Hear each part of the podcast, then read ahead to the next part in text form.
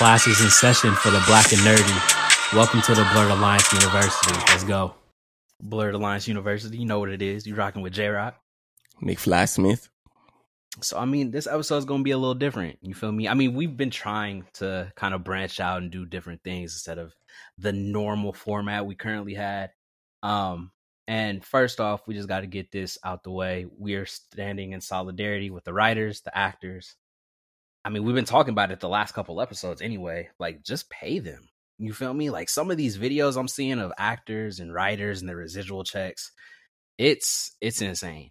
It, it's crazy, and and they just need to be paid in order to live, especially in Hollywood, L.A., where a lot of them are staying. Like, bruh, cost of living is insane in Cali. I mean, we know this. You know this, fam. Like, you ain't living off a twenty seven dollar residual check. Ain't no way. There's just no way. Like, there's no possible way. And like the shit we've been seeing, also, it's just been outrageous. Like, really, twenty seven dollars. I've seen people with like like a cent on their check. and you know, I remember oh, what's his name, Zuko. He used to do the residual check shit. Yeah. Mm-hmm. and he based it on like, oh, what we eating today, steak and lobster type shit. And he's an actor, so you know, obviously it's different.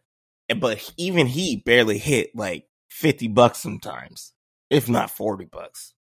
So it's like, oh, well, if that's an actor, these writers definitely getting fucked over. Bruh, on me. And like you said, he would do it, and it was cool when he was doing it back then because it kind of just seemed like a like That a a series he was doing. And like sometimes, like you said, he'd be like, "Oh, this was a smooth little check. I'm about to eat steak and lobster today." Other days, he's like, "We heading to Taco Bell because this residual check ain't ain't really hitting." You feel me? And for writers, it's very different because, especially with the streaming model now, because on cable TV, a writer, especially if you're a staff writer or a head writer, you're employed a very long time. Like the seasons lasted for a long time, t- like 20 episode seasons, and you're employed that whole time. Still writing, they still need you on set. Just in case an actor says a line, they're like, "And this isn't working." You can rewrite it on the spot. Have them t- have them tell the actor, "Nah, this is the way it's supposed to sound." Things like that. With streaming, you're employed like half of the time you would be on network TV. So one, you're not employed as long. Two, the residual checks they cutting ain't ain't shit. Like there there's just no way to live off of that. And like you said, even with the actors, like I saw Kimiko that was on Orange is the New Black, series regular. Like she wasn't no guest star. She wasn't on like one or two episodes. Like she was she was a full fledged character on Yeah. Orange is the New Black. Her residual check was twenty seven dollars and thirty cents. It's fucking crazy, Imagine the writer's residual check bruh. from Orange is the New Black. It's like not even cents. They just send these niggas zeros. like we just mailing this out so you don't get upset. Here's zero dollars. And that's crazy. You know, we let you know that niggas is streaming it. Well, we not gonna pay you, and that's the crazy thing because they list all the episodes and how much they get paid for each episode. And on hers, she showed the whole shit. Like the episodes that were getting money, were getting like one cent, four cents, five cents. It's like, wow, wow. And I'm glad that actors and writers are able to speak about this freely now because I feel like it's been kind of taboo up until this point. Like people don't want to talk about it, or people were, I don't want to say ashamed or embarrassed because I don't know these people. I don't know how they feel, but that could have played into it where it's like, I don't want people to know that I'm struggling or that I'm really not getting paid the way I should be. But I'm glad that they're comfortable now and they can actually get this out and actually talk about it because clearly it's it's been needing to be talked about for a while. I mean, Orange is the Black is old, Orange is the New Black is old as hell, and to Yeah, know that she's only getting twenty seven dollars now, like, come on, bruh. Yeah, you remember what's his name from the Cosby Show? What's the actor name? Which one? The light skinned nigga that was dating the that was married to the daughter. Elvin. Yeah, You remember when the pictures came out and he was working at the grocery store? yeah, yeah. That was a sign right there. But instead, we just made fun of him like, oh, this nigga, he broke, he working at the grocery store. It's like, no, nigga, he's still trying to survive off these checks from Mm. Bill Cosby in the 80s. You know what I mean? And now we know how low that shit probably actually is. And that was during 22 episodes. Yeah. Yeah. A season.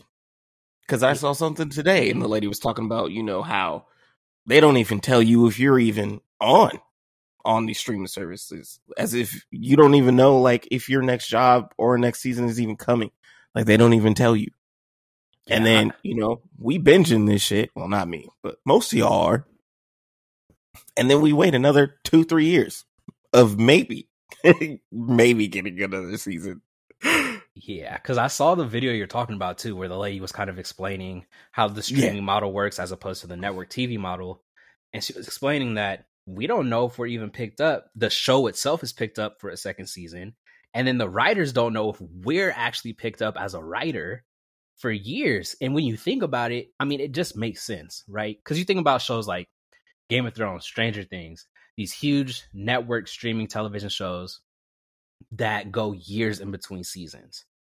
It's like, maybe you're a writer next season, maybe you're not. Who knows? Good luck with your $50 residual check. Like, it's it's insane. And I'm again, I'm glad that we're talking about it. And like you said, even with the dude from the Cosby Show that was at the grocery store, and people were roasting him and things like that. Like I said, it could have been like an embarrassing factor or something where people just didn't want to talk about it because they didn't want people to think they were struggling or being made fun of on the internet and things like that. And I'm glad we've kind of gotten past that and people are feeling comfortable now. And it's I feel like a safe space has been created for these people to finally talk about the injustices and, and inequality in Hollywood as far as pay goes, as far as treatment goes. So, with all that being said, we're not reviewing any new movies that are coming out, any new TV shows, just because we're standing in solidarity with the actors, the writers on strike. As soon as they get a fair deal, as soon as they are getting paid what they deserve to be paid, we'll be back at it. But if you're looking for reviews for anything new that's come out, we we not gonna do it. It it is what it is. I mean, most of shipping week anyway. hey. hey. I guess y'all really do need some writers, huh? Because the shit y'all put out been low key ass. so ain't nothing to review, no way, motherfuckers. we ain't never getting picked up. I'm too rude. We don't need to get picked up, bruh. we make it our own way. And if getting picked up means we getting treated like these niggas, yeah, I'm good. I I don't want to talk to no CEOs or nobody over at fucking Disney, Warner Brothers, none of that shit. Like y'all can y'all can keep that over there. like we'll pick you up for about a cent episode, bitch. Get me off this table. Let me go. right, we we back to the crib, shooting the podcast out the crib. We not we not doing that. Shit is outrageous, nigga. And you know what's even more crazy? Is seeing people like get upset about this. Like niggas are really like, oh, they rich coming from the rich person. Da-da-da-da-da. It's like, what is wrong with you? Bruh, it, it literally makes no sense because people think they hear actor and actress right. and automatically go to the highest paid person in all of Hollywood. You feel me? Like they're like, oh, everyone in Marvel, Margot Robbie, like these are the people they automatically just think in their head, like they're rich as fuck. Why are they protesting or striking? And it's like, y'all know that those are like the one percenters of of actors and actresses in SAG. Like, like most literally. of the people in SAG, they they can't even legally qualify for health care because they don't make the minimum. They don't make like the $27,600 that's minimum for you to make to even qualify for health care. But you want to talk about all the rich people and stuff. And it's like, you should kind of be happy that they're out there because their voice is so huge and their influence is so huge with their following that they can shine a bigger light on what's actually happening in Hollywood it shouldn't be a thing where like, oh, these rich people are protesting other rich people. It should be rich people are standing in solidarity with their brothers and sisters that are in the same profession but don't get paid the same way that they do. So it's like, come on, bro. Y'all looking at this totally wrong. Like a hundred percent wrong for the people that look at it like that. Cause that's not even the argument. Especially when they're talking about the writers. Like, come on, bro. Like, again, if the actor's getting paid like this, imagine what the writers are getting paid. Right. So they they need to have solidarity and they need to have bigger voices that are willing to stand up and and be on those front lines with them as well. And I think it's dope that they're doing that. I think Same. it's super dope. I was honestly surprised. I was honestly surprised. And now that it's here, it's like, how can you find a negative in this? Like, Mhm. why would you go out your way and think, you know what? I'm gonna be hella mad about this. Like, nigga, what? It, it, For what? it literally makes no sense. And like I said, it's so cool to see like Matt Damon out there talking about it. To see the people that were at the Oppenheimer world premiere. I think they were in um in Europe somewhere, and they straight up walked out that thing as soon as the strike went live. Like they was like, "Hey, we standing with the hom- like we standing with the homies that are out there in America protesting and everything. Like we don't care about promoting our movies and everything like that. We care about making sure that everything is equal, everything is fair. And I saw people talking to your point that get mad and they're like, what if what if other people start protesting their jobs and and this world's infrastructure just goes down? I don't give a fuck. like think we care? Like, bitch, we still broke. Like, Like, do you it don't matter. like destroy it all because our infrastructure isn't sustainable regardless the pay gaps between just male and female between the different Still. demographics Literally, still. bruh this model isn't sustainable so i don't give a fuck if it comes down you feel me i don't care if bus driver bus drivers start striking or I, I know nurses at kaiser are starting to strike right now. So let the teacher bruh i hope the teachers start striking. Shoot how much they get paid? Like they're Oh so God. underpaid for how much that they actually do. They got to come out of pocket for pizza parties for their elementary school kids and and all this stuff. Let them strike bruh. Let them Like- They're literally watching your kids for free at this point for eight hours. come on dog like, this is free this is a free daycare at this point. So underpaid for how much work they put in because then they got to go home and make curriculum. They got to make lesson plans. They got to do all that. While also if they're married and have kids they got to come home and take care of their kids too. Like and then they got to go right back at it the next day with a two day weekend? Come on dog. Like this whole Stop it. this whole thing of people being mad and saying, "Oh, what if other people start to strike and and the world system goes down?" Fuck it. If it goes down, it goes down. Let's build a new and better one cuz that's that's the point of strikes, to be better in the future, to make sure that these unions and these employers are better and they're held accountable in the future. So if it goes down and we ultimately reach that goal, that's a plus. That's not a negative. Like, you should be happy that people actually care enough to want to do this. Like, I don't understand why people just decide they pick and choose. Like, oh, rich people on strike. Fuck them. We the common folk. Who you, who the fuck is we? who is we? like, why are you speaking for us? I don't remember this vote. and that shit, that shit just drives me crazy every time I see it. Like, I really have to be logging out of all these social media sometimes because it's really just like, do you just wake up and be like, damn, I'm gonna post this today? Yeah. I'm a just be a negative asshole today because that's exactly what people do. They either post it or they just hop in from comment section to comment section, just being negative as That shit is crazy. Not even There's thinking way. before they Like, how do you get anything done? like, how do you just go your life like that? Bruh, I have no idea. And just social media in general, with like creators just coming out, losing their fucking minds, like trying to rationalize them doing work and stuff like that, spreading misinformation. See, I don't post that shit because I'm not the most informed about this. Like, Mm-mm. I know they're on strike. I know their pay is garbage. I know things need to change. That's it. You feel me? And if I if I think posting something is scabbing or going over the line, if I even have that thought, it's like I'm not gonna post it. You know what I'm saying? Like it's just I feel like it's that simple. And if you even have that thought, I feel like you should just reach out to SAG yourself because they've been responding to people's emails as soon as people reach out to them or reach out to someone that you know is in SAG or something like just do your due diligence. You know what I'm saying? And it's like, I don't know. That's why I don't see myself as an influencer because I don't do this to influence anybody. I don't care if you like what I like or dislike what I dislike. I don't care if you go off my recommendations or not.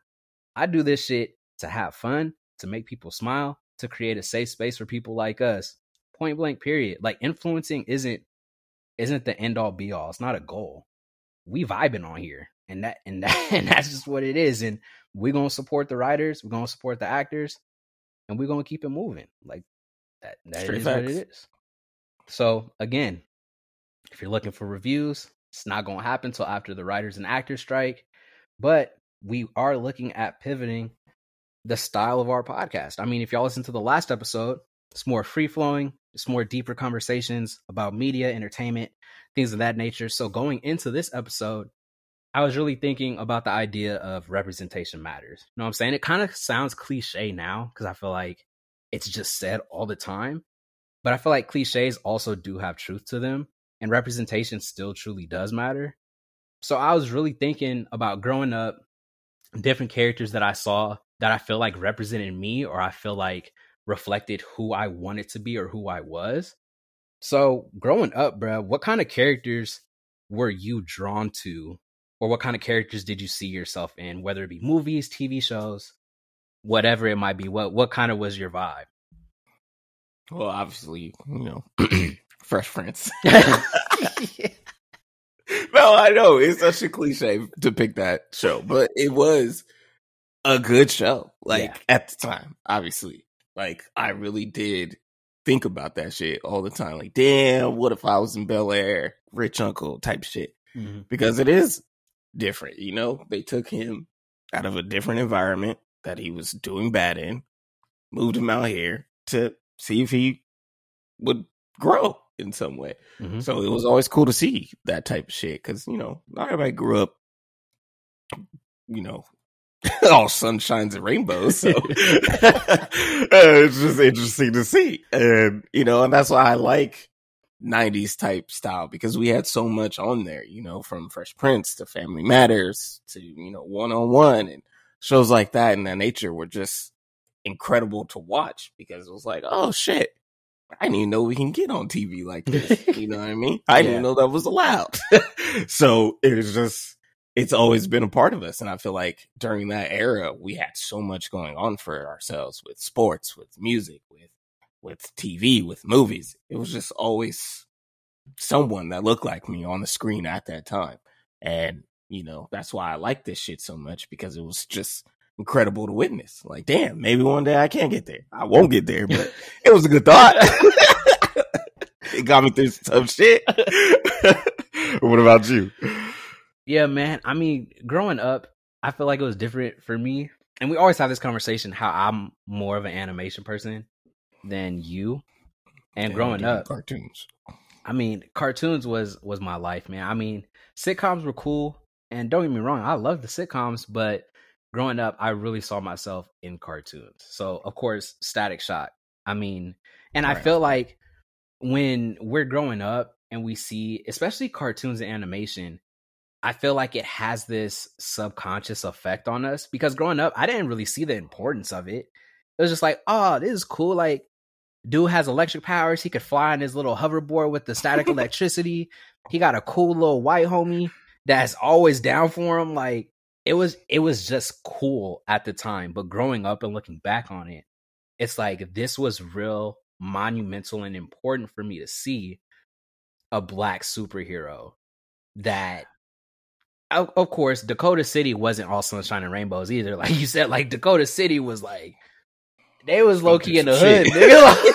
Like, they was low key they was low key in the trenches but again growing up you don't really notice that you just see all the cool shit Right. but looking back on it you see that static was such a, a cool dude that went through the same situations that any high schooler or middle schooler were going through at the time. He had a crush. He was trying to balance being a superhero with just being a regular kid. He talked like us he dressed like us especially with the 90s with the yellow and the red shirt like the all the different colors and things like that. It's like he looks like us and it was so important to see that growing up and to even just relate to something that that's greater you know what i'm saying? Like because it was cool that he had superpowers but even if that was just a show about virgil going totally to school and hanging with richie it would have been just as important to me like it would have been just as great and i feel like that show really made me feel seen in that light so like static shock and i want to say gargoyles too i know i've been on a real gargoyles kick lately but the you fact have been. I, I really have because I've been rewatching it. But the fact that it broke so many barriers, especially on Disney Channel, where everything was all sunshine, everything was fun, everything was great. Gargoyles is gritty as fuck, nigga. Like they had people getting shot in that show. They got people getting thrown off buildings. They got all the gargoyles got betrayed in the first episode, and almost all his clan got wiped out in the first episode. Nigga. So it That was shit was crazy. it was real and i feel like looking back on it and seeing the different cultures that were represented in that show because even detective maza i mean she's half indigenous half black her brother just looks completely black keith david voices goliath the head gargoyle Xanatos was like some ambiguous dude. I don't even know if he's white. I don't know if he's Hispanic. I don't know what he is, but it just felt cool to see uh, a show that represented all these different walks of life and different cultures. It didn't treat them like like a side mission or like didn't treat them in a super stereotypical way. Because growing up in the Bay Area, it was very diverse, especially in Vallejo. I mean, going to school, you had everybody in there. You had Indians, you had Filipinos, you had Hispanics, black people, white people. Like everything was super diverse. And to see a show that represented almost the city that I lived in, it, it felt really cool to see that. And looking back on it, I felt like that was also monumental too. Because talking to people, I even going to high school, I went to high school in Napa instead of Vallejo at the time. A lot of those people didn't even see black they didn't see black people until they saw people coming from Vallejo and coming from the other side. It's like this that was a crazy experience to me and I feel like if they would have watched Gargoyles, they would have been more receptive to see other people. No, for real. no, for real.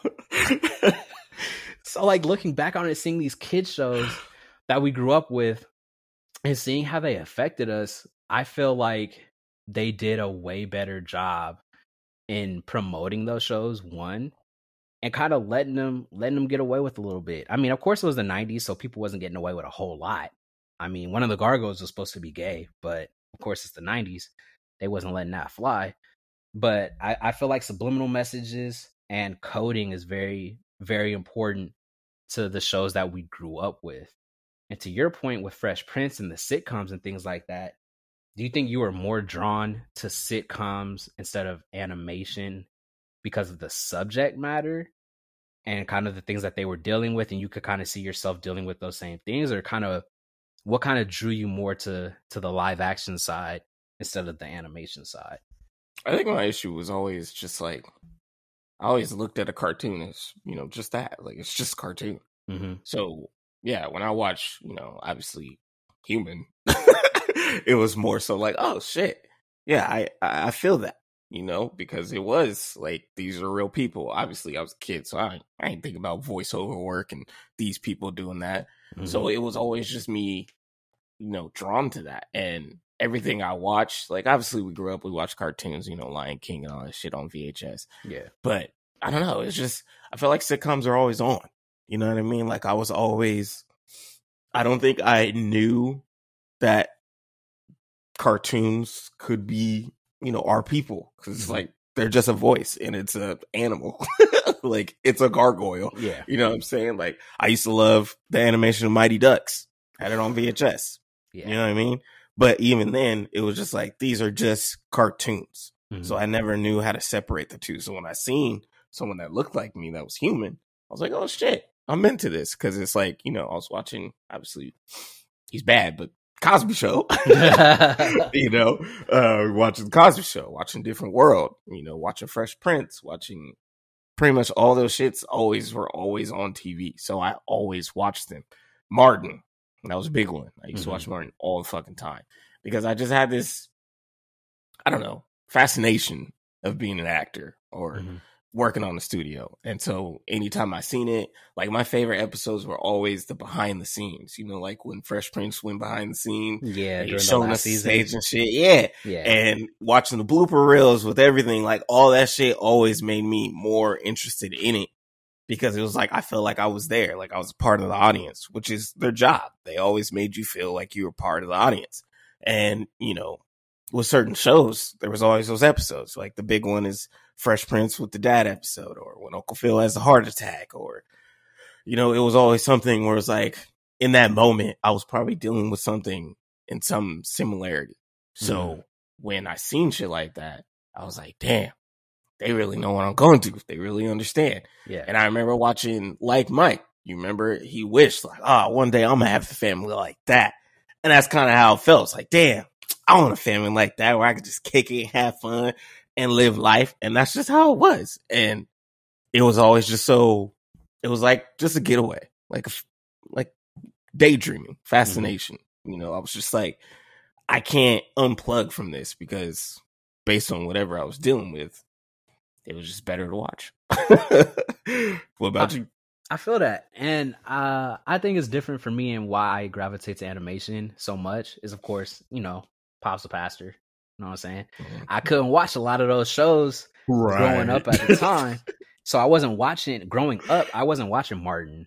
Like I I wasn't even watching Fresh Prince until I was like 12. Like and like these these more adult shows I wasn't really watching. So right.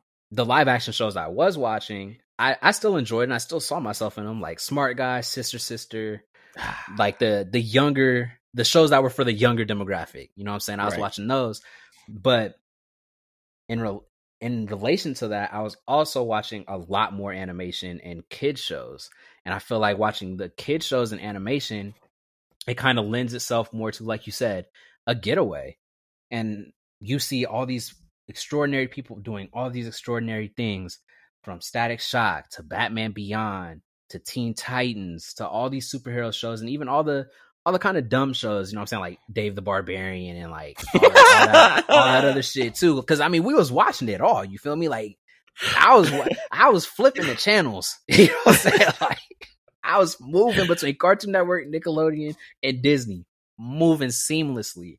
So watching those shows, I feel like it allowed me to relate to animation on a deeper level so that when I grew up, I still kind of feel that way towards animation. And I know animation really is just a medium for telling stories. Like it's it's not a lesser iteration of live action or anything like that. We're definitely not saying that. I mean, animation is super important. But I feel like animation kind of gets a bad rap because a lot of people just say it's for kids or it doesn't really mean anything or it's basic or things like that. But there's so many underlying messages in animation even right. when just looking at specific shows because proud family for example when it first came out i mean it was dealing with a lot like it, it, did it in a humorous way but it was dealing with a lot i mean first episode penny wants to be a cheerleader she's good at football she kind of has to deal and navigate between what should a quote unquote girl be able to do in school things like that. They dealt with just family dynamics with the mom being the breadwinner the dad really wasn't making money at all and they played it for laughs but that's some people's lives. Even the relationship between sugar mama and oscar where it seems like his mom really didn't love him or like him but they have those moments where it shows that she really loves oscar so much and will do anything for him but they just roast each other all the time so it's like all these shows that that we had growing up I feel like had all these different episodes and di- different little tidbits that we could pull from them. And I feel like watching them, I really appreciate the voice actors and the writers that they were able to and were allowed to actually put these stories into quote unquote kid shows because to to our point, you were watching the more adult live action shows where I was really only allowed to watch those kid shows. And I still needed development. I still needed to learn about some of these things that were happening in the real world. And I feel like putting these different tidbits, different life lessons in these shows, even if it was a, in a comedic way, it helps shape people and it helps shape even me into kind of the person that I am today. So I feel like that's why I lean more towards the animation side, especially when I was growing up and seeing myself and, and kind of pulling things from from different animation than I do the live action side because I I just wasn't allowed to watch that. so I had to get it where I live, partner. I had to, I had to just. That's one thing we always talk about. It's just we just grew up differently, you know yeah. I mean? So it's just hella funny because like you're over here watching, you know, gargoyles, and I'm over here watching Degrassi and shit. I'm watching niggas get blasted in high school. Like, what's happening? oh my gosh, I had to sneak to watch Degrassi. That's how it was. That's if my crazy. parents saw it, they'd be like, "What are you doing?" Hell watching? yeah, nigga, that shit was wild. And that's what I mean. I think it, it's just, and that's why I feel like me and you always, you know, because you really did put me on a lot of animation. Because like growing up, I like I said, I just didn't pay attention to that shit like that. Like it just wasn't interesting to me. Mm-hmm. So that's why I always laugh because it's like, oh, you ain't seen this, nigga. I wasn't allowed to. I'm like, oh yeah, my fault. yeah, because I mean, even animation that I I put you on to, or animation that you enjoy, like when we talk about like our favorite animated movies and stuff. I know you enjoy more animation that you relate to on the deepest of personal yeah. levels. Like yeah. so, like that's the animation that you gravitate to. And I feel like people underestimate the effect that animation has even on grown-ups, especially if it's quote unquote meant for kids, whatever. Like when people say that. It's like these aren't necessarily meant for kids. Like animation is still just a medium to get stories out. And we we're still relating to stories to this day. Cause even when we talk about like Brave, Brother Bear, like no, nigga, you, you like, I feel every minute of that shit, bro. Every minute of that shit. And it's like, I hate Brave. I can't stand, I think Brave is so garbage. But for people that can relate to the story just on a personal level, it's like they enjoy it. And I can completely understand that. And kind of segueing from there, I know when people are talking about messages in kids shows, right? When people kind of go overboard with the oh, they're trying to indoctrinate our indoctrinate our kids. They're trying to push this gay agenda or this woke agenda or like things like that. How how much do you think they put on that? Cuz I feel like that's just overestimating the effect that that media has on children when you're saying they're trying to indoctrinate people or trying to push an agenda so far down kids' throats that they have no choice but to accept it. Like, what you what do you think about that whole argument? I don't know. I feel like that argument's.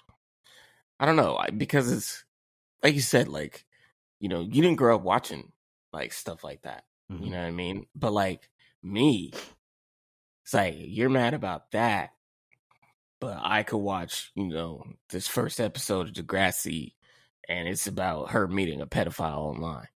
Like, yeah. Or seeing Drake get shot, or watching South of Nowhere, and you know, there's a fucking drive by at a high school prom. Mm-hmm. Like even even Fresh Prince, hell, even Boy Meets World. Yeah, like, it was dealing with some shit, boy. Like, you know what I'm saying? Yeah. So it's like I don't understand how you are upset about this, and they're pushing that, and they're this, but like during like most of other generations, you were watching some pretty dark shit as a child. Like truly dark. Like now that I'm older and I rewatch this, I'm like, how the fuck mm-hmm. was I allowed to watch some shit like this? Cause it's really crazy. like in Boy Meets World, uh, like nigga, there's a cult episode. Like he's in a cult. So like at some point, there was a point in life where you were like a teen and watching this and your parents didn't care. So like if your parents didn't care about that, why why are you so alarmed by this? Because that shit is crazy to me. I don't think as a kid you should be watching, you know, like sex on a PG Disney Channel movie. on God, on God, and it's like I feel like uh, it. It's an argument only used by people that want to hide in their little bubble and pretend that other types of people don't exist, other demographics don't exist. Um, and and they're just misusing the word woke to mean something just terrible. Because, like you said, the people that say it now, I mean, they're like our age. You feel me? Like yeah. late twenties, like going into their thirties, whatever. And like you said, we were watching things that definitely had subliminal messaging, or just straight up just showing straight stuff. out. Because, like you said, Degrassi's first episode, she in the hotel room with the nigga. Like, nigga, she was there, bruh. Like, it was about to be something that went terribly left if her parents didn't show up. Like it was bad. Degrassi, no, Gargoyles had an episode where the detective, the gargoyle accidentally shoots the detective and she's laying in a pool of her own blood. Batman Beyond literally starts with this nigga coming home and his pops gets clapped. like static. I mean, like we were talking about, this nigga low key grew up in the trenches. Got an episode where he goes to Richie's house and Richie's dad is just a hundred percent racist. like you know your son has a black best friend and you knew he was coming over today and that nigga was going crazy like he's so racist like all these different things that we was watching growing up that that we definitely see and they're mad about black people being cast in different projects they're worried about gay couples being shown on TV and it's like I feel like people are worried about what's being shown on TV and not worrying about actually talking to their kids about real life scenarios and real life situations. Because I feel like it also comes down to how are you parenting your child or how are you parenting the kid that you're so worried about being shown all of these things? Because it's like, if it's something that you don't want your kid to see, eh, just don't let them see it. You know what I'm saying? And I know it it really depends on how old your child is, what kind of access they have to the internet, to streaming, all this different type of stuff. But you can also control that too. And you can also just talk to your kids, right? And I know sometimes parents are like, oh, I'm not ready to have that conversation with my kid. But if it just happens to show up on the screen, you better get ready because that conversation is about like the conversation is about to be had. And that's something that you just can't shy away from. Like if you're watching something and and you don't know that it has a certain level of violence or or something that you didn't want your kid to see and it just pops up on screen and your kid has a question about it at that point the kid is curious they've already seen it you you got to have that conversation with them and you can't blame the media companies for what your kid is seeing or curious about or anything when they're kind of watching it on on your watch like you're watching the kid watch the stuff. So it it i feel like it's just overblown. I feel like it's so overblown and it's used in the worst types of ways because like you said we've seen worse. Growing up we we watched a lot and you either had those conversations with your parents or you went and found out the answers for yourself and that i feel like that's just a part of life and people just need to get over trying to hide and and trying to get away from all these groups that they hate or or that they don't want to see. It's like look outside, bruh. Like we're all different. We're like there are gay people out there, there are black people out there, there are Indians out there, there are Muslims, Christians, like we all come from different walks of life. And if you don't want the real world depicted on your TV, what do you want depicted on your TV? Like, it, it doesn't make any sense why you wouldn't want your kid to even be slightly prepared for the real world through the media that they watch. I, I, I just don't I don't get it. I don't think we ever will.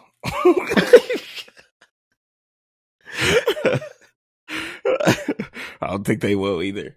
Like you said, it's just it's just different generations and I don't know. People have their own agendas on how they react to things. So I think there's people that are like, ah, how dare you? And then there's others that are like, bro, relax. like you're a grown person getting mad over a cartoon. And it gets me when it's like people that don't even have kids, right? And they're like, oh, they're trying to get our children. Are you don't like what are you like who are you trying to protect? Like it, it just doesn't make sense. And the subliminal messaging, the coding, they've always been there. They've always been there. And it can be something as slight as like if if people really want to reach or try to deep dig deep into it, it can be something as simple as just casting the hyenas as minorities in the Lion King and everybody else in the Lion King is just white as hell. And you could tell from their voices. Sure, it could be a subliminal message to kids that go to school and they hear people speaking in slang or speaking with a certain inflection that they relate them to hyenas but at the same time it's like it's not that serious like it's it's never been that serious and people just look to anything i feel like to be outraged and enraged today and they choose to be mad about actors and writers protesting that's what I'm saying, bro. Niggas just wake up mad. they just wake up upset. There's something going on in their life, so therefore they have to now lash out at everyone else since they can't lash out at the people around them. So that's what I feel like social media is. It's just a bunch of people mad, and now they could be someone they're not, and just be negative all they want. That's why I don't be on that shit. I don't even post on TikTok no more even though we've been talked about it, the people waiting, big dog. They waiting. What people? Me. We've been talked me? about this shit. I'm gonna start posting, bro. You know what I'm saying? I'm back on it. I'm back on it. Nigga posted two days and disappeared. What? I didn't even realize it been that long. I was like, oh shit. It is like early June. Like I said, I got an idea. I'm a, I'm gonna get working on it. You know what I'm saying? Still ain't seen I did, man. I know. I know. I'm a, I'm a, you know. Uh,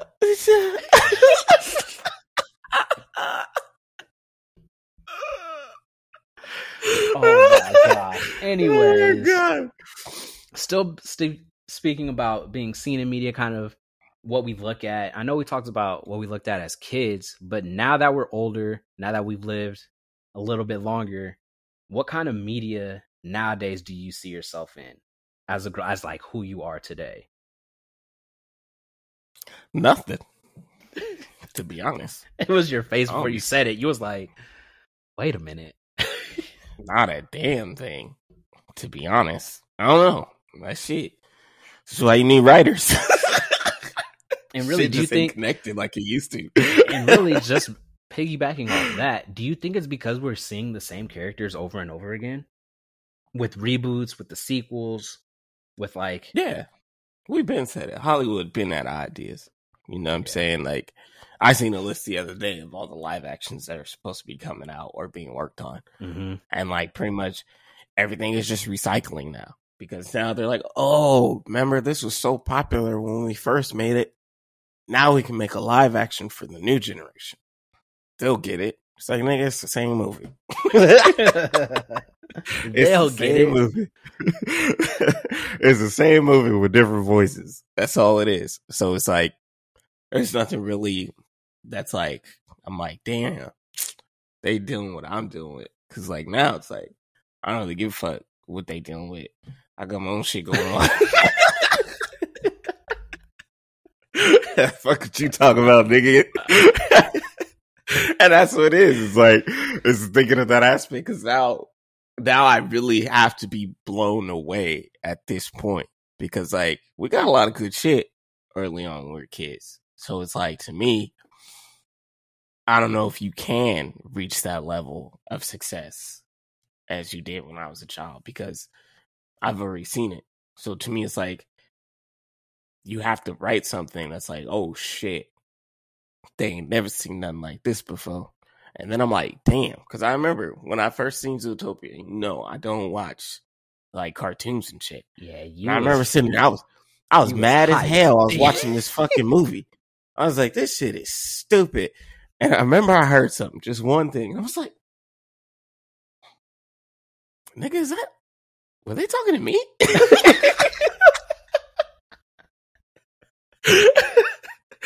and I remember when I was with, they were like, What? I was like, Did you not hear that?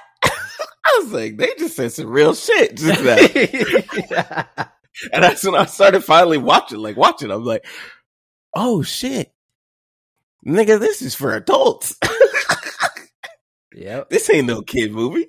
And that's what I mean. It's like those are the moments that I'm looking for because like, you know, you have to address your audience. And obviously the audience right now is it's a kid movie because it's cartoon. And that's just how I think. Like, why am I watching this fucking cartoon movie?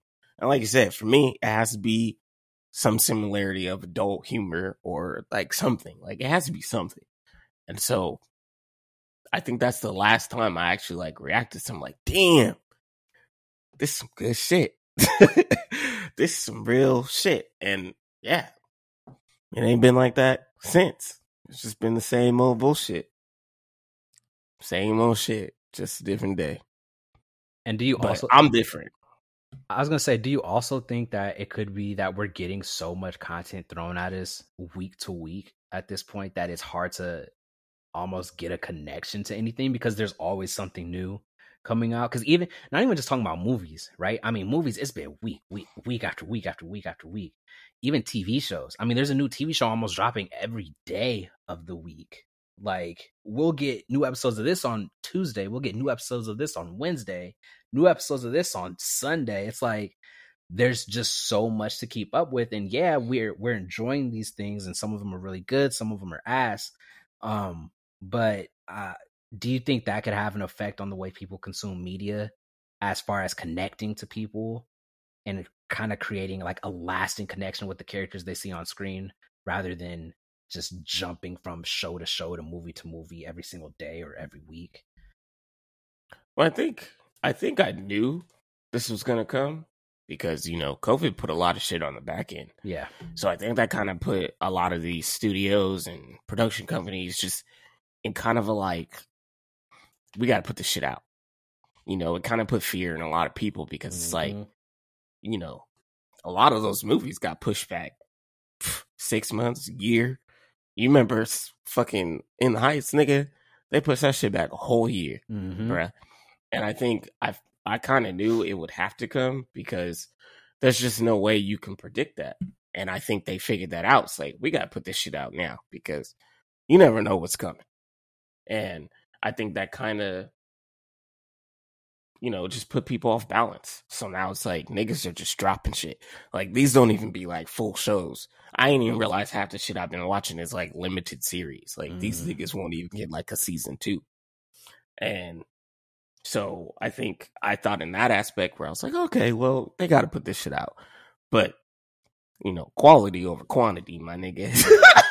Yeah. you putting out too much shit. Obviously, you're not going to connect. And then, like I said, this is a binging era. Niggas don't waste no time to finish a show.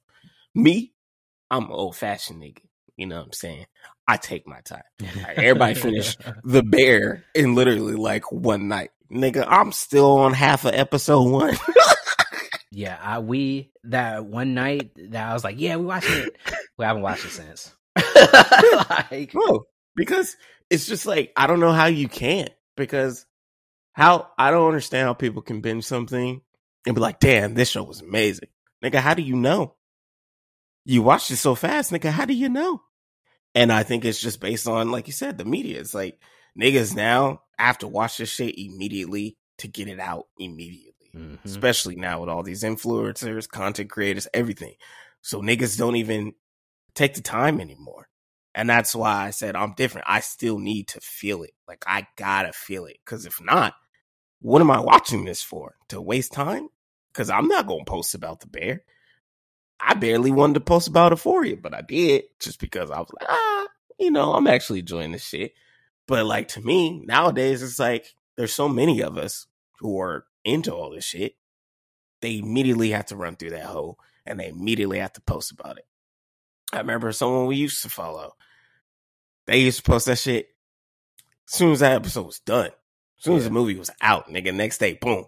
Like, bruh, spoiler, I ain't even went to see this shit yet. Like, I haven't watched The Bear, but I already know what's his name for Guardians of the Galaxy 3 is now in The Bear, which I wasn't aware of. So, niggas just are quick to spoil, quick to post, and I don't know. Niggas just don't watch shit like that. But again, we only get 10 episodes. So I kind of understand because you remember us growing up, nigga. That was 22, 24, 25, long whether it was 30 seasons. minutes or an hour. Them shits were long. Long. And we had to wait week to week and we had commercials. and there was a mid season break that probably lasted like two months. So, exactly. Nigga. yeah. It, it was definitely different consuming media back then. And I agree that it's hard to connect with characters now unless they just like you said said some real ass shit or doing like some shit in the movie where it's like damn this is me for real like i love this character right i feel like the last character to do that for me was miles morales and into the spider-verse across the spider-verse and I will say, Puss in Boots in the Last Wish. That I'm still hot, very in that movie, bruh. Watch that, sh- I'm, bruh. It's so fucking good. It is so good, bruh. Like, whatever. I'm not even gonna get into it because we talked about it already. But I feel like those two movies are like the last movies where I'm like, damn, like this really, this really hit me, and I'm gonna remember this movie for more than two weeks. You know what I'm saying? Because like, and even now, to your point, with people getting their content out so fast, getting their reviews out so fast. I mean, we don't review shit unless we do it on the podcast. You know what I'm saying? And we'll do it on Letterboxd Like we'll just write our thoughts down on Letterboxd But even on Letterboxd I started going back after I've sat with the movie for like a week and a half, two weeks. Like I'll change my score if I feel like it's different now. Cause like some things you just have to sit with. Like you can't I mean, I guess some people can. I don't want to speak for everybody, but me personally, I can't sit through a binge of a full season of TV. I mean, I haven't done that in a while anyway, but like just sit through a, a full season of TV and immediately be like, that was the greatest thing I ever saw. Like, sit with that shit for a minute, bro. Or like, sit with the episode for a minute. Like, think about it before you're just like, I enjoyed it so much. And it's like, yeah, you can enjoy something as soon as you watch it. But it's like, at least just take a little time to think about it and, and kind of let it digest because I feel like for me personally, that's why I can't connect with characters as much as I used to. Because now everything's just moving so fast. You have the next movie you're going to see, and it's like there's no time to really sit with a character, just be like, man, they said some really good things in that movie. Like, I, I really felt everything that they said. And, and like now, you barely remember quotes from a movie unless like we were talking about, unless nigga said some real shit or was doing some dope stuff and like whatever, like whatever you may connect to. Now it's hard for me to even remember quotes from a movie unless it was just funny or something like that.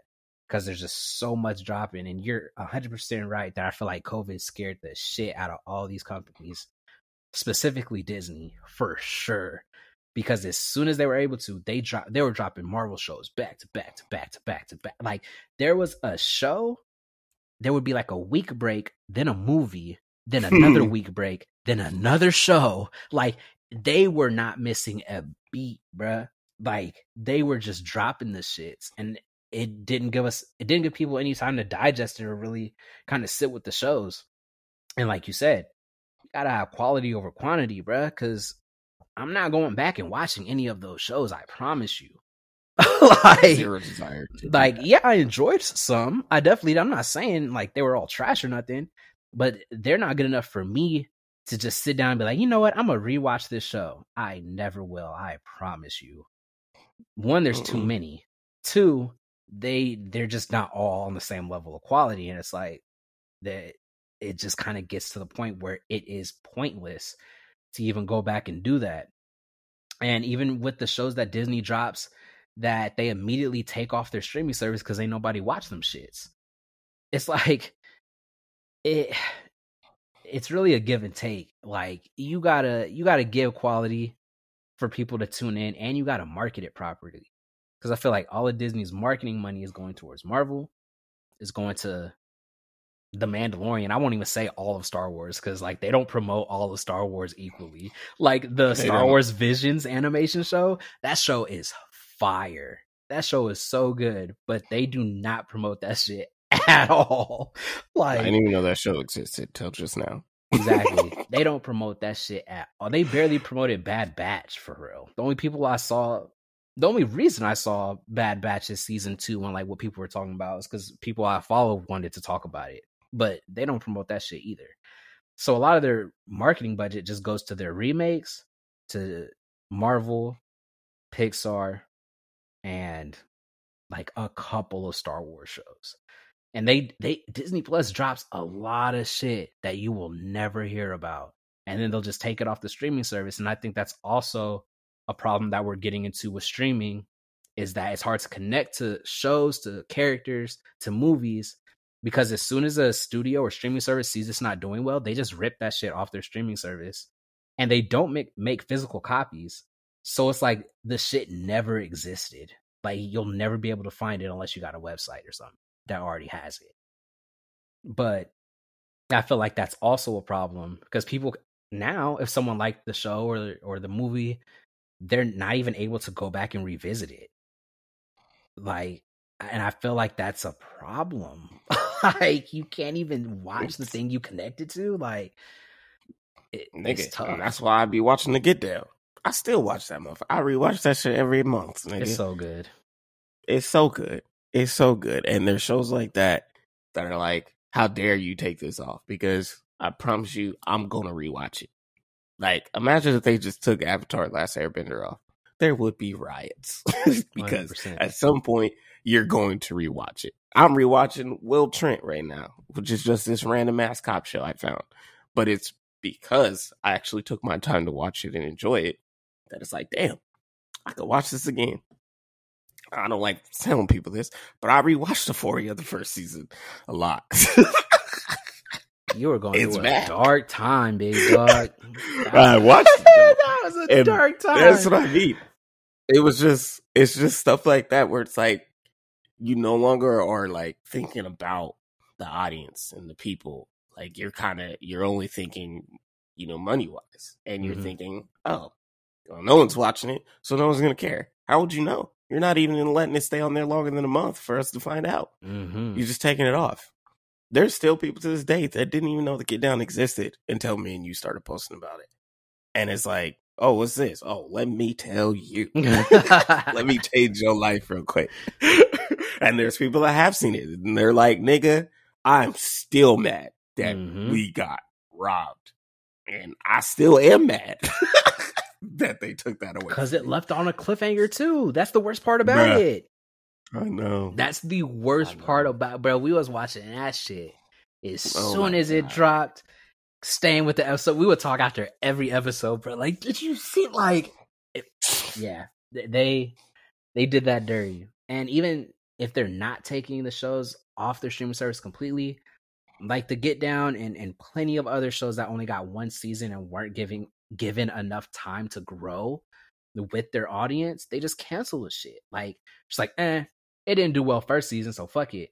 What? Like, that's a problem. And I feel like that's also a problem for the actors and writers as well when you don't give their show enough time to actually grow.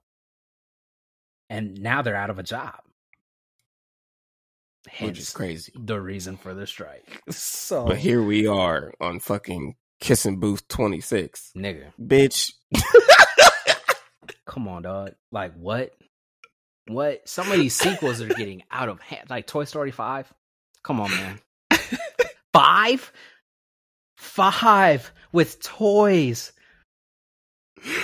Should have just roasted them niggas in the third one. I ain't gonna say all that. That's cold. But the third one ended Roast beautifully. The third one was such a good ending. But now we on five. Five of them shits, bruh. By the time five come out, fucking Tom Hanks and Don't say that. I was gonna say they gonna be in a wheelchair. You got a dark mind. I was not finna say what you thought I was. Don't you dare put that out there. Yo, they gonna be old as shit though, dude. Like it let them niggas rest. Come on, man. Let let them I don't know why them niggas just just say no. you think they showing, say you think they saying no. no. to that check? Pixar I'm- budgets are insane. Like I don't understand how they use this much money to make these movies. Like Elemental was like over 200 mil. For what? Well, I mean, they barely pushed it out. That's why. A 200 million dollar budget? Uh, I'm not surprised. And their style of animation has to be expensive. That's more expensive than Spider-Verse. Yeah. Nah. They got they gotta cut them. they gotta cut it. They gotta make a budget, nigga. Like, come on, dog. What?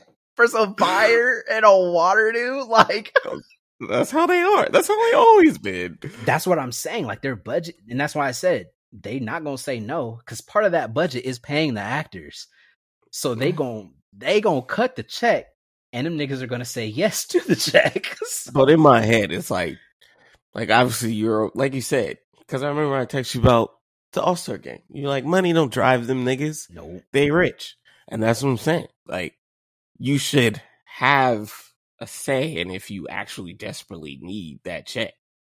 Because Toy Story Five, nigga, five. yeah. As an actor, I'm saying no. and that's what I'm saying. It's different between actors and athletes, right? Especially with the All Star game, because the All Star game, I mean, you could get injured. Like there's there's a bunch of variables in it, and you already have a three hundred million dollar contract, and they only offering you like fifteen k if you win. Come on, dog, that's like fifteen dollars to you. True. So like the risk doesn't necessarily match the reward that you could get. So that's why Right. them niggas don't like they don't care. I But if I'm that. in a voice acting booth and you willing to pay me 30 mil right, for a month and a half, two months of work, come on, bruh. Yes. Mm, okay. Yes. like, right. I so- yeah, all right. Yeah, Yeah, I yeah. see, yeah. all right. It's a little different. It's a little different. I get it. Yeah. that was a bad comparison, but it was the only thing I could think of. yeah. It was just I was trying to talk in terms of money, but yeah, that yeah, yeah, Yeah, right. because I hear you too. Because I mean, some people would be like that. Like they're like, eh, right, it's not worth my time. I, I'm not hurting for the paycheck. But others would be like, well, shit. I I still love the character. You willing to pay me thirty million just for my voice? Like, yeah. sure. Why not? I'm in that bitch. you want me to sing? Okay. I'll sing the fuck out this song for 30 mil. Say less. So yeah, I, I get your point. it's just I, I just feel like the consumption of media has changed in a way where if people don't sit with something, it's hard for them to connect. At least for me, it's hard for me to connect to to something that isn't instant if I don't have a chance to sit with it for a little bit. With so much stuff coming out, it is just kind of hard to to kind of make that connection. And of course, like I said, Miles Morales, Puss in Boots. There's a, there's a few movies here and there. Intergalactic. I mean, there's a few movies here and there where I'm like, you know what? I really feel this. Like, it, this is definitely a movie where where I could see where one of the characters is coming from. I can. I've been in a similar situation as far as themes and stuff. Because I mean, I ain't got no spider powers, but y'all y'all know what I mean. But Right. it's like you can feel like it. Ultimately, it makes you feel something, right? Right. I did feel something for Intergalactic. I'll yeah, give you that. yeah. Like there are certain movies here and there where you're like, damn, this really, this really made me feel something, or made me feel seen, or I, I could definitely relate to this character in some capacity. Um, but just, just with so much stuff coming out, sometimes it, it's it's kind of hard to get there for me at this point. And I I just find myself watching older movies and connecting with those characters way more than I connect to the newer movies as well. Because you know we we low key been on some like old movie kick. Like I've been watching hella old shit, and it's like I it they be making me feel some. I'd be like, damn. It's different, bro. It's different. That's what I'm saying. Like, cause you know the shit I go, like you said, I watch mostly humans. So one of the favorite ones, remember Titans. The other one, The Wood. yes, sir. Like, you Mhm. know, I loved Kid and Plays Class Act. I loved Friday, White Man Can't Jump. Like all these movies, at some point in some point in your life, you were like, damn, I fucking get that. You know, mm-hmm. anything Spike Lee, you know, at that time, everybody was going through something like that. Higher learning, you know, these were all the type of movies that were being pushed out so that we can connect, so that we can feel, so we can share it. And now that's not the case anymore. There is no sharing. It's kind of just like, here, you might like this. I didn't. Oh, that's fine. We got another one. I don't like that one either. That's cool. I got another one dropping for you right now. I got two like, more. Nigga. I got another. Like it really is like that, and especially because I don't want to. I don't want to turn into like a bashing of blockbuster movies because I mean I still love blockbuster movies. You know what I'm saying? I mean we talked about Transformers and like the shit that's dropped that we have liked, and I still do enjoy these type of movies. Like, do not get me wrong, I love having fun in a movie theater, turning my brain off and shit like that. But I feel like the the lower budget I don't want to call them all indie because they're not all indie films, but the movies that you rarely hear about or don't get pushed. Now those are the movies I connect to the most. So like even just going back to Dope, right? That was what, 2015? like that movie wasn't really pushed like that at all. Had un- an unknown Shameik Moore, Kiersey Clemons, um, oh boy, I forget his name. That's been in Spider in Spider Man. That was Flash Thompson. Um, the oh. MCU Spider Man. You know what I'm talking about? Yeah, yeah, um, yeah. I mean, just relative. Even Unk from fucking Snowfall was in that, and I didn't. That was the first thing I ever saw him in. Like literally, a, Amin Thompson. Yeah, it was like it just had a bunch of these people that you could tell were just having so much fun on set, but telling a real ass story that you could relate to, that you could laugh at. Like it, it was, it was great. Like I loved that movie, and even like Blindspotting, and I think that was like 2018. Growing up in the Bay Area, I mean, I that movie is so good, so well done, such a great love letter to the Bay Area, and also so relatable for me. Barely got pushed. Now that was a, a full on indie film. It definitely was. You could tell. Um, even there was an indie film that just came out like two weeks ago called Past Lives. That movie was really good. Um, there was uh, an animated film that was at Blue Sky Studios right before Disney bought it, and when Disney bought it, they shelved it because it has a gay love story in it. It's called Nimona. That shit is really good. I, just watched it too, and it's like these smaller, lesser known movies that aren't getting pushed for one reason or another, those are the movies that I find myself like, you know what? When does come out on Blu-ray or 4K? Because I like I'm copying this to make sure I actually have it. And again, with the way we consume media and the way the streaming services kind of keep things to themselves and don't even make physical copies, it's kind of getting harder to do that. And it's like, why? Why are y'all doing this to us? And it's just because of money at the end of the day. That's it. There's no way because Disney is Disney, Marvel. They're on top of the game. They own pretty much everything. Yeah. So it's to the point where they're like, we're the big dogs. We're gonna push whatever the fuck we want out. It don't matter because we're gonna make a profit somehow, some way. And I think everyone else is kind of just like, well, we got to get to that level so we could do that. So now they doing it, and now it's just like the shit that's lesser, like you said you know, those are the shit we watching. mm-hmm. Those are shits I'm enjoying. Like, I'd rather watch that than to watch, you know, Thor 29. like, I'm over it.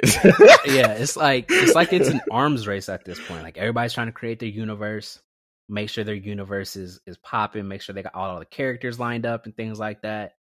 And that's fine. Don't get me wrong. Like do do what you want to do some movies are gonna hit, some movies aren't. Because by no means are we just straight up bashing any of any of the right. blockbusters or anything like that. Because I mean, we do enjoy some of them. I still watch them. Like, some of them, some of them are bad, ass, like trash. Some of them are dope. As always, they're hit or miss. But to your point, those lesser known movies is what we're going to for I feel for me personally, I don't want to speak for everybody, but for me, that's where I'm going to for real connection. Like that's what I'm I'm sitting down and I'm really feeling the characters and really just like this like this is a real fully fleshed out loved story. Like you could tell the people that worked on this loved the themes, loved the characters, loved the content and they want to push it out because they love it, not to make a dollar. Even with Spider Verse, you could tell them niggas love that shit, bruh. They love the representation. They love going to different universes. They love telling a fully fleshed out story that makes people want to feel that that can connect with any one of these characters or multiple multiple characters. And like that's how I feel with like I said, Nimona and like Past Lives, Blindspotting, Dope. Those movies, I feel like it just feels like they loved filmmaking and they love the story that they created and they want other people to love it and connect with it too. And sometimes I just don't get that feeling anymore. And even when we're talking about TV shows, sitcoms are not what they used to be, like at all. Like I've tried to watch newer sitcoms like on these streaming services before. I'm just like, damn, like this is terrible. terrible. Terrible.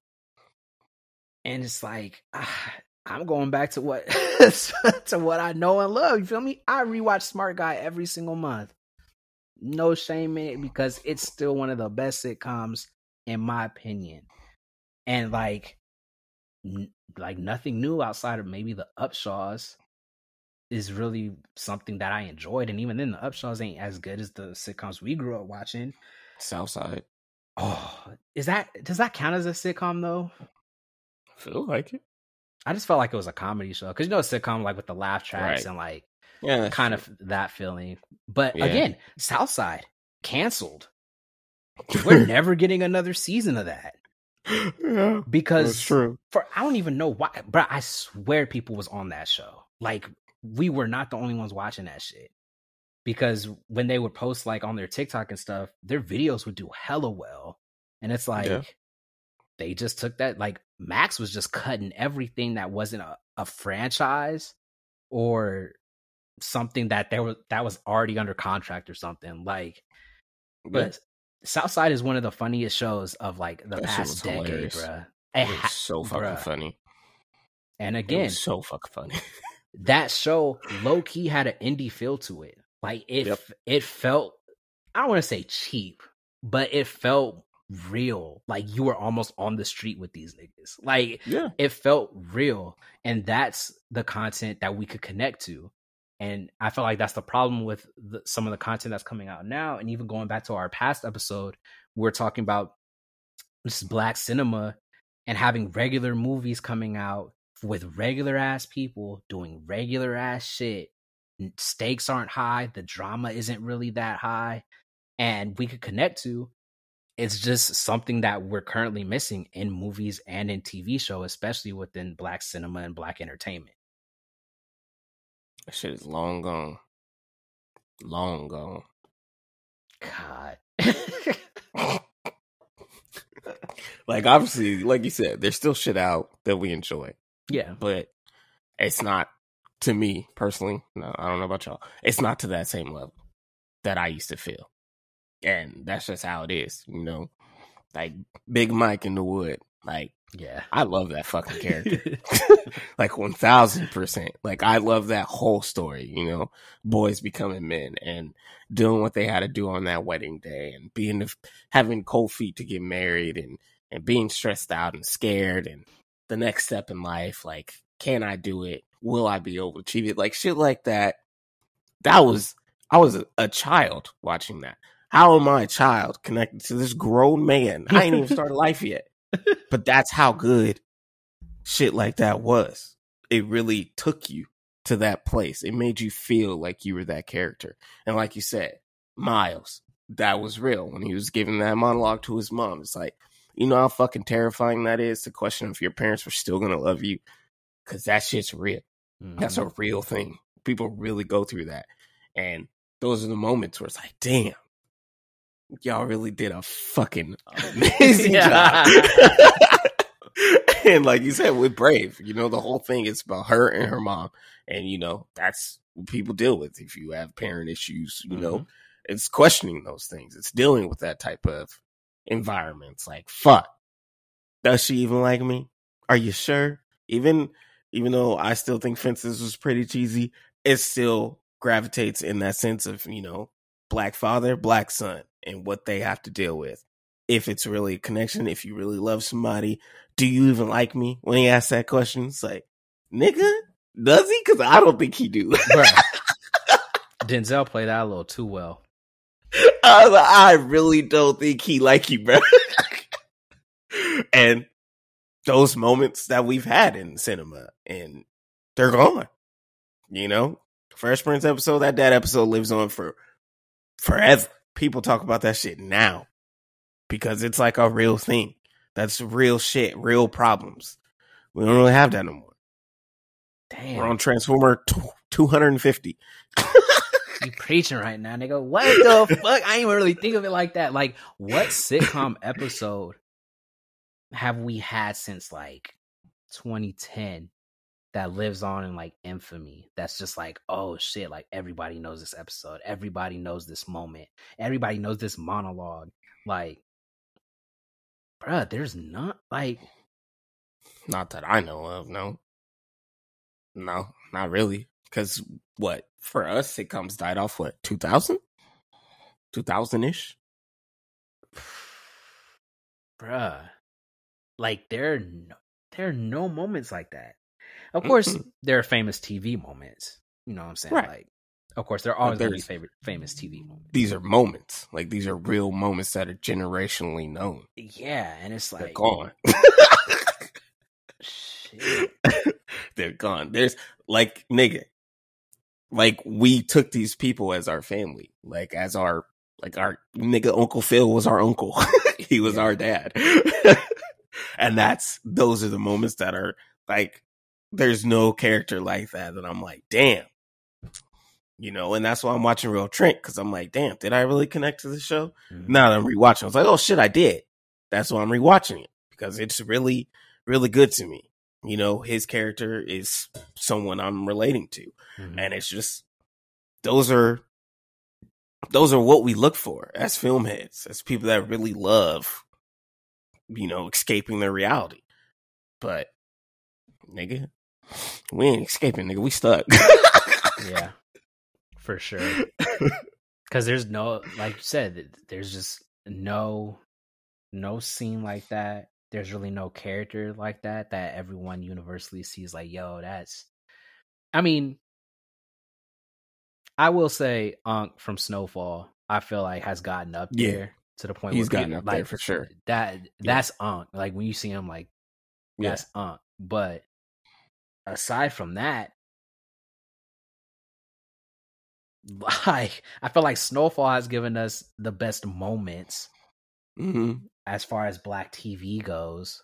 Because people are like, still like, damn, shit ain't been the same since Snowfall and because you know I started watching that shit late again because yeah. we started it when it started, but I was like, ah, I don't got the I don't got the mental and emotional capacity for this. I can't keep going. But then remember, sure. I started watching it again, and I was like, oh shit, like I'm locked into this motherfucker, like, and people yeah. still quote it like, "Teach a man how to squabble," like, right. You go in there, you see the first motherfucker you be like, like people are still quoting this shit and everything. Where's the titties? Where's the titties and the bitches?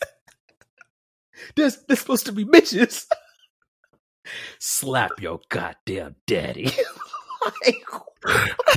but see, eh, that's a good point because now it's like, oh, that's Unc. People are going to remember Jerome. Yes. More than anything because yes. it's true. that's hella funny. Yes.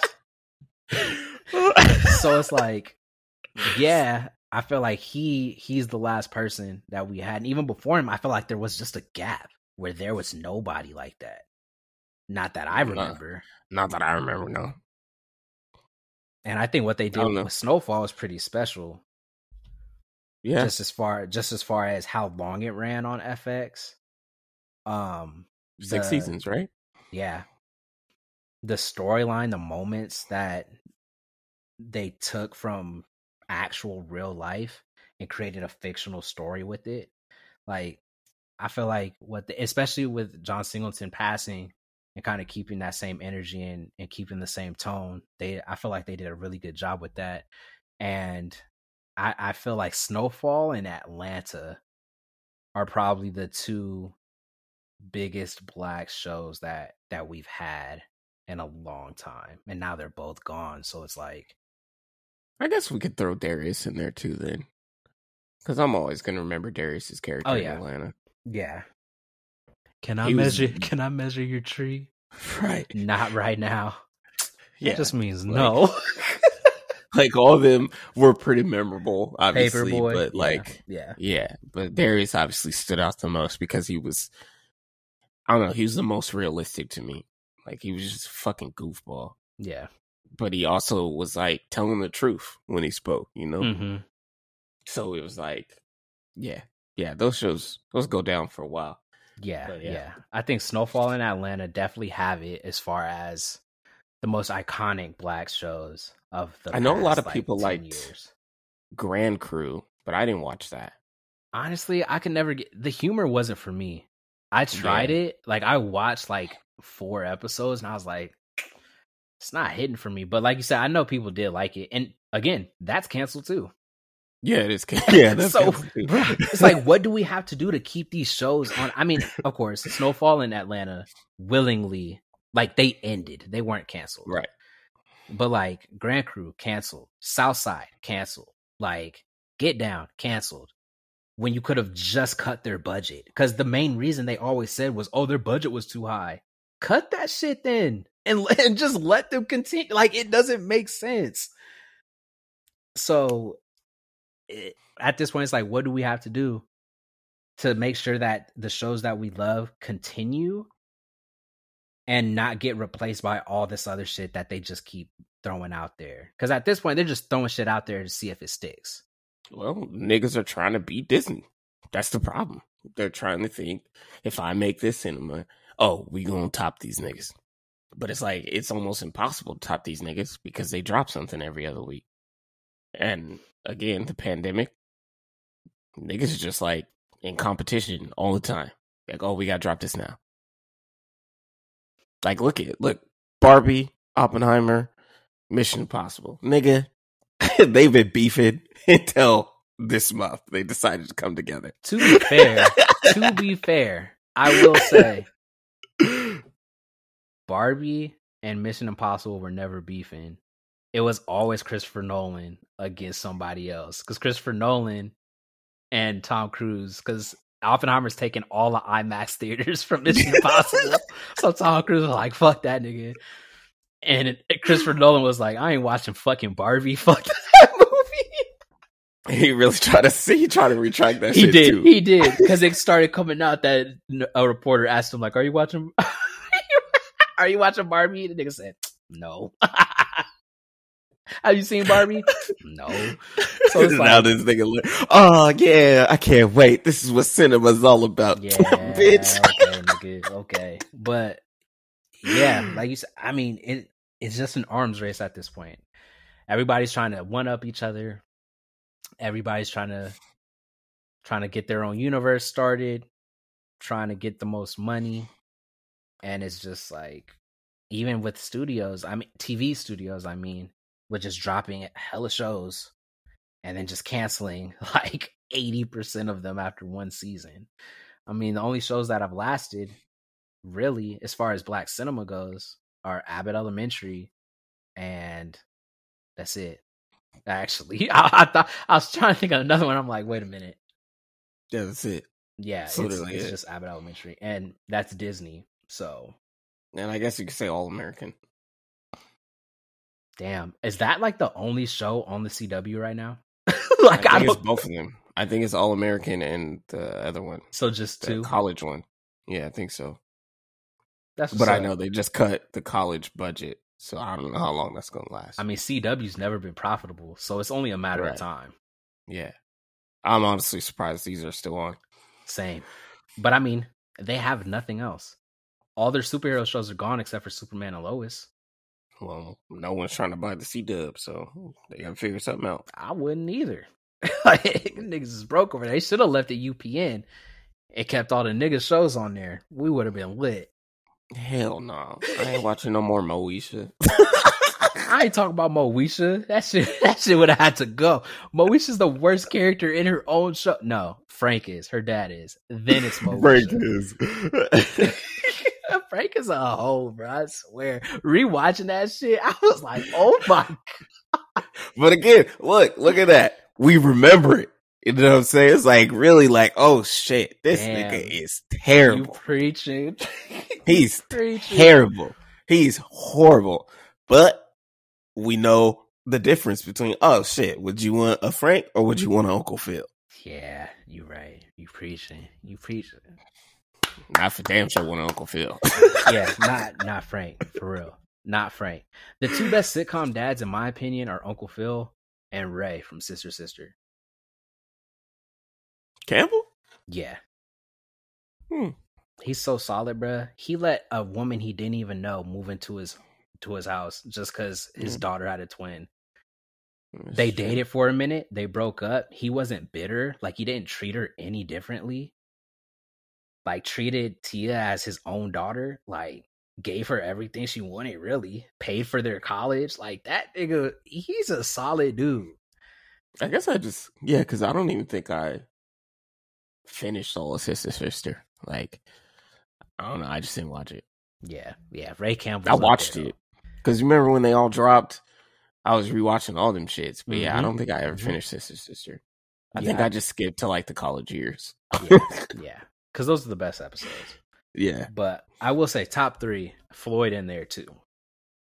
From Smart Guy. floaty. Float, floaty, floaty, floaty. That's hella funny. Oh shit. No, yeah, that's solid list. Yeah, so I mean, hopefully we'll we'll get some new black TV shows in here somewhere. Hopefully the writers and actors get a fair deal, get paid what they should be getting paid so they can keep creating content that they actually love and that they that they 100% stand behind. And this is just to get more content that we can see ourselves in, bro, cuz it's looking real dry out here right now. Dry as fuck, nigga. It's like, Like we just said, we named half our shows and they're all either ended or canceled. That's it. Well, here's to being positive to the, the next year or something because we'll see what happens. oh shit! But class is dismissed. You've been rocking with J Rock. McFly Smith. Yay!